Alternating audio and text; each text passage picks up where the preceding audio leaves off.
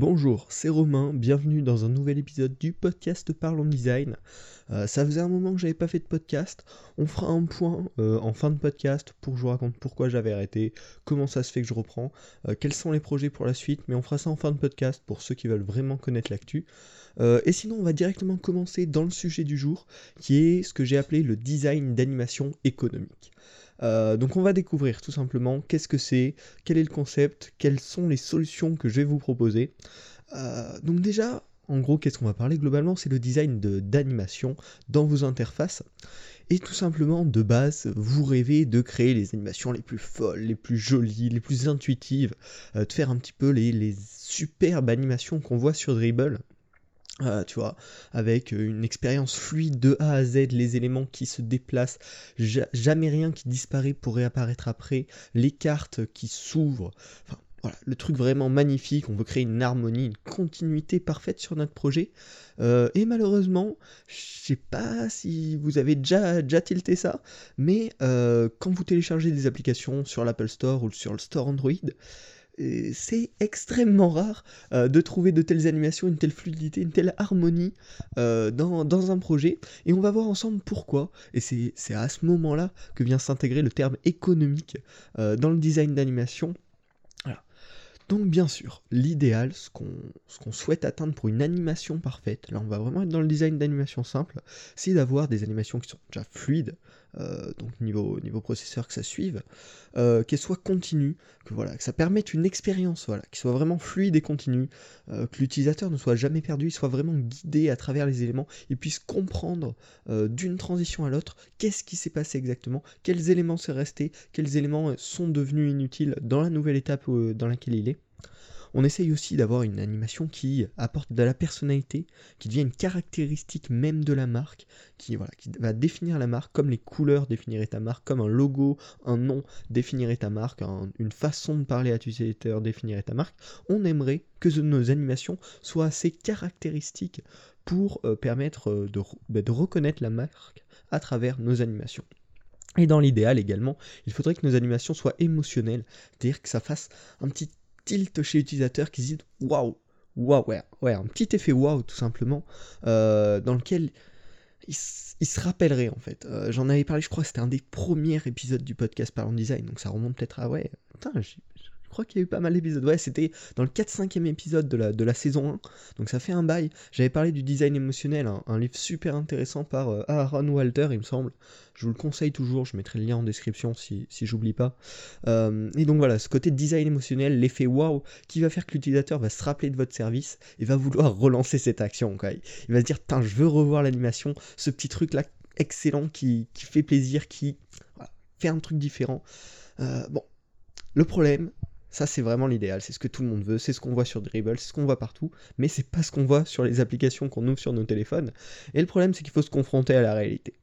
Euh, une animation comme ça, déjà, c'est un certain temps euh, niveau design, euh, réflexion, réalisation, prototypage, mais au niveau du développement, ça impose un coût extrêmement élevé. C'est-à-dire que euh, la plupart des, plateformes, entre guillemets, euh, si on parle par exemple du développement iOS, euh, proposent des transitions classiques, on va dire, des transitions préfaites, qui sont développées, qui sont mises en place en, allez, on va dire deux minutes deux, minutes grand max, en quelques secondes pour un, pour un développeur expérimenté, c'est fait, euh, contre le développement d'une animation euh, sur mesure qui peut prendre, enfin qui prend à coup sûr euh, plusieurs heures, surtout si elle devient un peu complexe. S'il y a plusieurs étapes, ça peut très rapidement prendre beaucoup de temps et du coup faire augmenter le coût de développement de votre, de votre projet euh, si vous le faites faire par une personne unique, euh, vous payez quelqu'un pour le faire, ça va faire augmenter beaucoup. Et si vous avez une entreprise, euh, donc avec une équipe qui gère ça, ben, tout simplement, avant de pouvoir sortir votre produit ou votre mise à jour, ça va demander plus de temps. Donc c'est là où déjà il faut commencer à réfléchir au niveau des coûts, et c'est pour ça que je vous parle de design d'animation économique. Également, on va parler des performances, c'est-à-dire que c'est bien beau de faire des animations relativement complexes, mais qui guident bien l'utilisateur. Cependant, ça va demander certainement beaucoup plus de ressources à l'appareil que les animations prédéfinies, les animations simples. Et donc ça peut très bien marcher euh, sur les appareils récents, sur les, dernières versions euh, de, l'iPhone si vous faites une appli iOS, sur les dernières versions, sur des, téléphones Android récents si vous faites une appli Android. Euh, le problème c'est que quand on va remonter quelques générations avant, sur des, téléphones plus anciens de 3-4 ans par exemple, tout de suite il y a beaucoup plus de chances que ces animations lag, et soit du coup peut-être déjà un peu moins intuitives, un peu moins logique, un peu moins fluide pour le coup. Euh, mais surtout, ça va faire un, temps de latence euh, dans l'expérience de l'utilisateur qui va être très désagréable pour lui. On n'aime jamais attendre, on n'aime jamais euh, voir son appareil bloqué pendant quelques secondes parce que ça demande trop de performance. Et donc, dans ce cadre-là, il faut également faire attention, faire des économies de performance, on va dire, et se confronter à la réalité quand on design des animations complexes qui pourraient demander beaucoup d'efforts à l'appareil.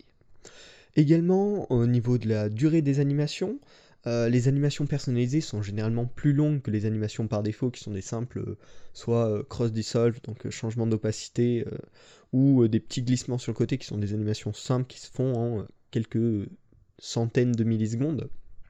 Contre des animations personnalisées qui sont généralement plus longues, qui atteignent facilement la demi-seconde, et c'est déjà un temps euh, qui commence à peser sur l'expérience utilisateur. Si on suit par exemple euh, les, guidelines du material design que j'apprécie beaucoup, euh, il conseille pour les animations les plus complexes 350 millisecondes il me semble. donc ce, qui, est déjà ce qui est très court. Hein. On se rend pas compte, mais au-dessus de ça, en fait, ça devient une petite gêne si l'utilisateur doit réaliser cette action régulièrement. Après, pour des animations exceptionnelles qui arrivent que très rarement dans le parcours utilisateur, on peut potentiellement monter. Mais pour les animations régulières, euh, il est fortement conseillé de ne pas dépasser les 350 millisecondes. Et donc c'est pour ça qu'il faut également faire attention quand on design des animations à respecter euh, cette, cette durée courte, rapide qui permet une expérience fluide. Et également, enfin, le dernier point, qui est moins important, on va dire moins flagrant, euh, mais c'est que l'utilisateur va perdre ses repères. C'est-à-dire que les systèmes, notamment mobiles, euh, sont globalement conçus euh, pour que chaque application ait un fonctionnement relativement similaire. je vais vous parler principalement d'iOS parce que je connais plus. on va retrouver la tab bar, la barre de navigation en, bas de, en bas de l'écran sur nombre d'applications parce qu'elle est proposée directement par iOS, elle est facilement intégrable et ça permet que les utilisateurs, lorsqu'ils téléchargent une nouvelle application, ils n'aient pas à réapprendre tout un flow, euh, tout, un, tout un parcours. Ils sont déjà habitués. En fait, c'est un peu comme s'ils connaissaient un petit peu déjà l'application parce qu'ils sont habitués à certains composants. Et donc, en créant des animations personnalisées qui impliquent régulièrement une navigation personnalisée et tout autre, euh, ça fait une perte de repères. L'utilisateur est habitué à son écosystème, euh, de, compris dans son téléphone, des applications de son téléphone, et vous vous proposez quelque chose de tout à fait différent qui peut euh, créer une sorte de blocage pour un utilisateur, on va dire, moins, moins habitué aux nouvelles technologies, qui un utilisateur plus casual. Et dans ce cas-là, ça peut encore être un souci de designer des animations sur mesure complexes. Voilà. Je pense que, vous voyez le souci. Et du coup, je vais voir avec vous quelques solutions euh, que, que j'ai, bah, que, j'ai, cherchées, que j'ai trouvées, euh, pour, pour vous les proposer dans ce podcast. Donc la première, ça va être d'analyser les animations par défaut de la plateforme pour laquelle vous designez. C'est-à-dire, avant de commencer à designer des animations complexes, vous allez regarder ce qui est disponible d'implémenter simplement par le framework de base, par le, système directement, euh, pour voir si certaines de ces animations ne suffiraient pas au bon déroulement, on va dire, euh, du parcours utilisateur sur votre application. Ça, c'est la première étape. La seconde étape, ça va être de regarder s'il n'y a pas des librairies qui permettent d'implémenter rapidement certaines animations un peu plus complexes, mais qui feraient gagner pour le coup en coût de développement et qui sont relativement euh, souvent bien optimisés, et donc ça enlèverait le problème de la performance et du coût de développement. Après, il reste à vérifier euh, le problème de la durée des animations et de la perte de repères pour l'utilisateur. Mais ce serait déjà une, bonne, euh, bonne comment dire, une bonne practice, euh, j'ai plus du tout le mot, euh, une bonne, bonne chose, on va dire, euh, de, pour commencer à designer intelligemment, pour designer des animations économiques. Ensuite, du coup, le second point, ça va être de préférer les animations prédéfinies, au moins pour le lancement du projet. C'est-à-dire, si vous avez un gros projet à lancer, lancez-le d'abord avec des animations simples se développe très rapidement. Et si par la suite vous voulez améliorer, peaufiner la chose, faites-le. Mais ne vous focalisez pas euh, sur, euh, sur, des animations complexes dès le lancement d'un projet. Euh, bon là je parle plus pour le côté entrepreneuriat que pour le côté design, mais c'est pas le plus important d'avoir une expérience magnifique directement. Mieux vaut avoir un produit qui déjà marche, le, produit minimum viable, voilà. Et ensuite perfectionner-le. Bon, ça c'était la petite, petite petit passage côté entrepreneuriat. Mais voilà, c'est quand même important. Euh, ensuite, un, autre point euh, à, vérifier, si vous choisissez finalement de quand même faire une animation euh, réalisée par vos soins, une animation sur mesure, c'est de calculer la durée de développement nécessaire, enfin de l'estimer du moins, pour voir si le coût en vaut la chandelle, on va dire. Euh, et c'est pour ça, j'en ai souvent parlé dans ce podcast, que selon moi c'est vraiment important, même quand on fait du design d'interface, de savoir un peu coder, d'avoir les bases du développement, histoire de comprendre euh, qu'est-ce qui va poser souci, qu'est-ce qui va être simple à réaliser. Et sinon, si vous n'avez pas ces compétences, de tout simplement en parler avec votre développeur ou avec votre équipe de développeurs pour estimer le coût du développement d'une telle animation. Ensuite, le quatrième point, j'avais préparé 5 points, donc on avance bien, euh, ça va être de déterminer la valeur ajoutée de l'animation personnalisée. Une fois que vous avez calculé ce coût, regardez qu'est-ce que cette animation apporte par rapport à une animation par défaut. Est-ce que vraiment ça va aider l'utilisateur à se repérer dans l'application? Est-ce que ça va apporter ce côté émotionnel? Est-ce que ça va euh, ne pas poser de problème au niveau des performances? Et est-ce que ça va apporter une personnalité, une caractéristique forte à la marque? Si n'y a aucun de ces points, alors remettez peut-être euh, votre animation en question. Est-ce qu'elle est vraiment nécessaire?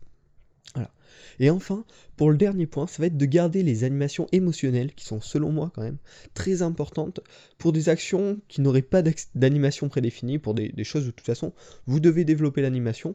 Donc là, trouver euh, cette animation émotionnelle et encore, essayer d'optimiser cette animation émotionnelle pour qu'elle soit ben, jolie, attractive pour l'utilisateur, que ça apporte ce petit côté, ce petit côté waouh, mais tout en pensant euh, rapidité de développement euh, de la feature et euh, vraiment pensez vos animations non pas seulement en termes de beauté, d'expérience utilisateur, mais également en coût, euh, en coût de développement. Car malgré tout, pour sortir une application, on peut avoir le plus beau projet, le plus beau prototype. Si l'application, si le projet ne sort pas, ça n'a eu tout simplement aucun intérêt.